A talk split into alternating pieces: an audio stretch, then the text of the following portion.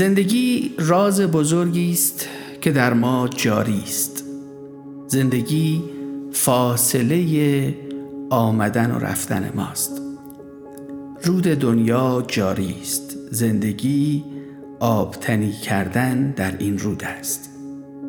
وقت رفتن به همان اوریانی که به هنگام ورود آمده ایم دست ما در کف این رود به دنبال چه می گردد؟ هیچ. همه ما درگیر زندگی هستیم. اما هر کسی تعریف خودش رو از زندگی و زیستن داره. به خاطر اینکه انقدر این روزها زندگی ها پیچیده است آدم ها نمی‌تونن با ذهن سادشون با جهان پیچیده ای که باش مواجه هستند روبرو بشن. اما هستند آدمایی که توی همین جهان پیچیده پر از آشوب بلدن زندگی بکنن.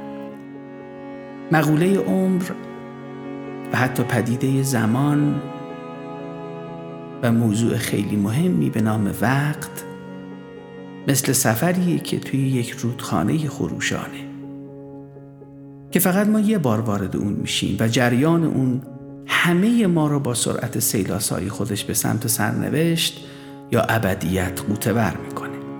در واقع ما از بد و تولد وارد این رودخونه پرتلاتم میشیم و تا رسیدن به ساحل پایان هم تو اون شناوریم.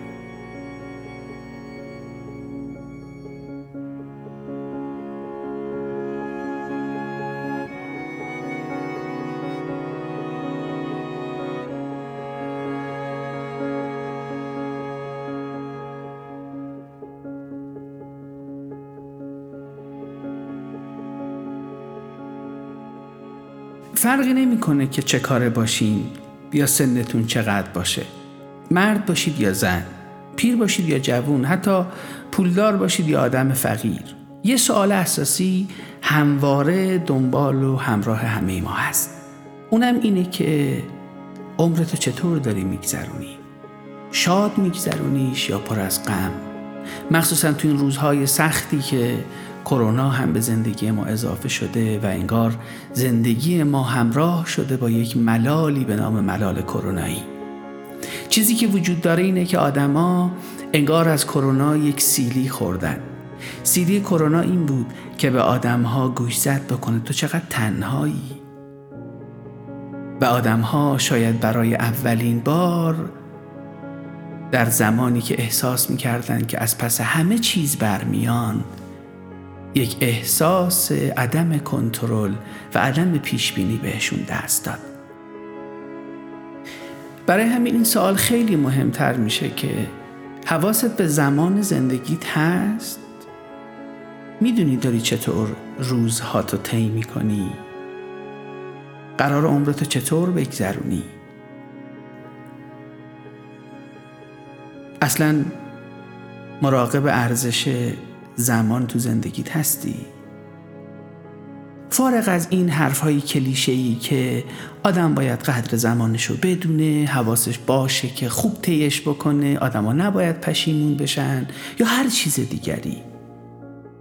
بعضی وقتا ما اینقدر غرق در حیاهو و مشکلات و گرفتاری های روزمره زندگی و ردخ و فتخ اموری میشیم که امونمون بریده اساسا فرصتی برای فکر کردن و نگاه کردن و توجه به این مسائل نداریم. انگار بیخیال بیخیال میشیم. روانشناسه اگزیستنسیال حرف جالبی می‌زنن. میگن پشیمونی دو نوعه. بعضی از آدما گرفتار پشیمونی منفی هن. می‌دونید کی این اتفاق میفته وقتی که مدام حسرت گذشته رو می‌خورید. کاش سه سال پیش بود. کاش پنج سال پیش بود. وای اگه پارسال این کار کرده بودم. اگه این اتفاق افتاده بود. چی می‌شد اگر دو سال پیش این اتفاق رو من اینجوری قدم می‌زدم؟ چی می‌شد اگر این اتفاق اینجوری رقم می‌خورد؟ پشیمونی منفی کارش همینه. حالتو بد کنه. تمام افکار منفی اون لحظه میان سراغت و میچسبن بهت. انقدر که اصلا حالت با خودت خوب نیست. اما اون طرف ماجرام یه داستان دیگریه. بعضی از آدمام هستن درگیر پشیمونی مثبتن. یعنی چی؟